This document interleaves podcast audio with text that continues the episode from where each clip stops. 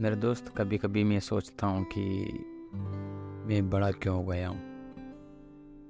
क्योंकि जब छोटे थे ना तो किसी से भी अगर हम लड़ झगड़ लेते या फिर किसी को कुछ कह देते तो ना कोई हमसे रूठता और ना कोई हमसे गिला शिकवा करता। लेकिन जैसे वक्त के साथ हम जैसे ही बड़े हुए तो सारे अपने और राय। हम जो कोई बात कहते हैं, छोटी सी बात कहते हैं तो उन पर गिला शिकवा या फिर रूठना हो जाता है। मैं सोचता हूँ कि मेरा दोस्त वो बचपन वाला ज़िंदगी, बचपन वाला वक्त बहुत ही ठीक था, है ना?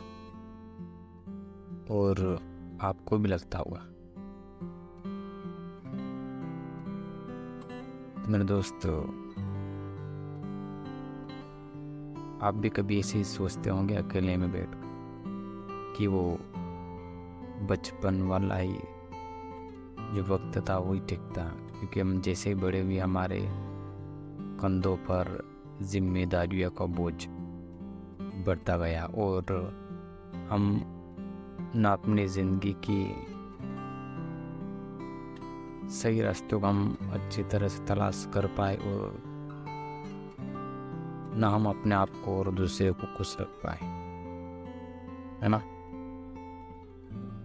तो मेरे दोस्त, सोचिएगा ज़रूर और